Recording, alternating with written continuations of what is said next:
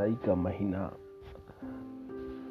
शुरू हो चुका है और अक्सर हर साल जुलाई के महीने में स्कूल और कॉलेज फिर से खुलते थे और शिक्षा व्यवस्था उन्हें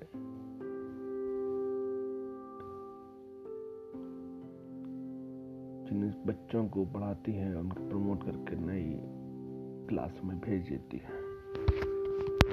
शिक्षा व्यवस्था में आजकल कुकुरमुत्ते की तरह कॉन्वेंट स्कूल खुले पड़े हैं। कॉन्वेंट स्कूल क्या है और कैसे खुले आइए इसकी कहानी बताता हूँ। गौर से सुनिएगा। दरअसल कॉन्वेंट स्कूल की जो शुरुआत हुई, वो हमारे कभी भारत में नहीं हुई। कॉन्वेंट शब्द पर गर्व न करें और सच को समझे। कॉन्वेंट सबसे पहले तो ये जानना आवश्यक है कि ये शब्द आखिर आया कहाँ से है। तो आइए इस पर गौर करते हैं। दरअसल ब्रिटेन में एक कानून था, लिव इन रिलेशनशिप। बिना किसी वैवाहिक संबंध के एक लड़का और एक लड़की का साथ में रहना। जब साथ में रहते थे तो शारीरिक संबंध भी बन जाते थे। तो इस प्रक्रिया के अनुसार संतान भी पैदा हो जाती थी। तो उन संतानों को किसी चर्च में छोड़ दिया जाता था। अब ब्रिटेन की सरकार के सामने यह गंभीर समस्या हुई कि इन बच्चों का क्या किया जाए। तब वहाँ की सरकार ने कॉन्वेंट खोले। अर्थात जो बच्चे अनाथ होने के साथ साथ नाजायज हैं, उनके लिए कॉन्वेंट बने। उन अनाथ और नाजायज बच्चों को रिश्तों का एहसास कराने के लिए उन्होंने अनाथालयों में एक फादर, एक मदर, एक सिस्टर की नियुक्ति कर दी। क्योंकि ना तो उन बच्चों का कोई जायज़ बाप है, ना ही माँ तो कॉन्वेंट बना नाजायज बच्चों के लिए जायज़। इंग्लैंड में पहला कॉन्वेंट स्कूल सन 1609 के आसपास एक चर्च में खोला गया था, जिसके ऐतिहासिक तथ्य भी मौजूद है। और भारत में पहला कॉन्वेंट स्कूल कलकत्ता में सन 1842 में खोला गया था। परंतु तब हम गुलाम थे और आज लाखों की संख्या में कॉन्वेंट स्कूल चल रहे हैं। जब कलकत्ता में पहला कॉन्वेंट स्कूल खोला गया उस समय इसे फ्री स्कूल कहा जाता था।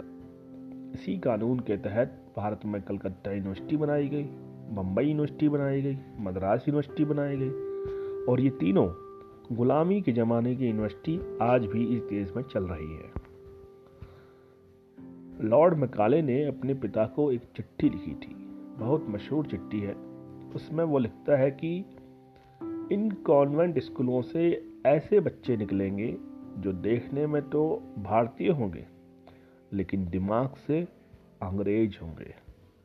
इन्हें अपने देश के बारे में कुछ भी पता नहीं होगा। इनको अपने संस्कृति के बारे में कुछ भी पता नहीं होगा। इनको अपनी परंपराओं के बारे में कुछ भी पता नहीं होगा। इनको अपने मुहावरे तक नहीं मालूम होंगे। जब ऐसे बच्चे होंगे, इस देश में तो अंग्रेज़ भले ही चले जाए। इस देश से अंग्रेजियत नहीं जाएगी। उस समय लिखी चिट्ठी की सच्चाई इस देश में अब साफ़ साफ़ दिखाई दे रही है। और उस एक्ट की महिमा देखिए कि हमें अपनी भाषा बोलने तक में शर्म आती है। अंग्रेज़ी में बोलते हैं कि दूसरों पर रुआब पड़ेगा।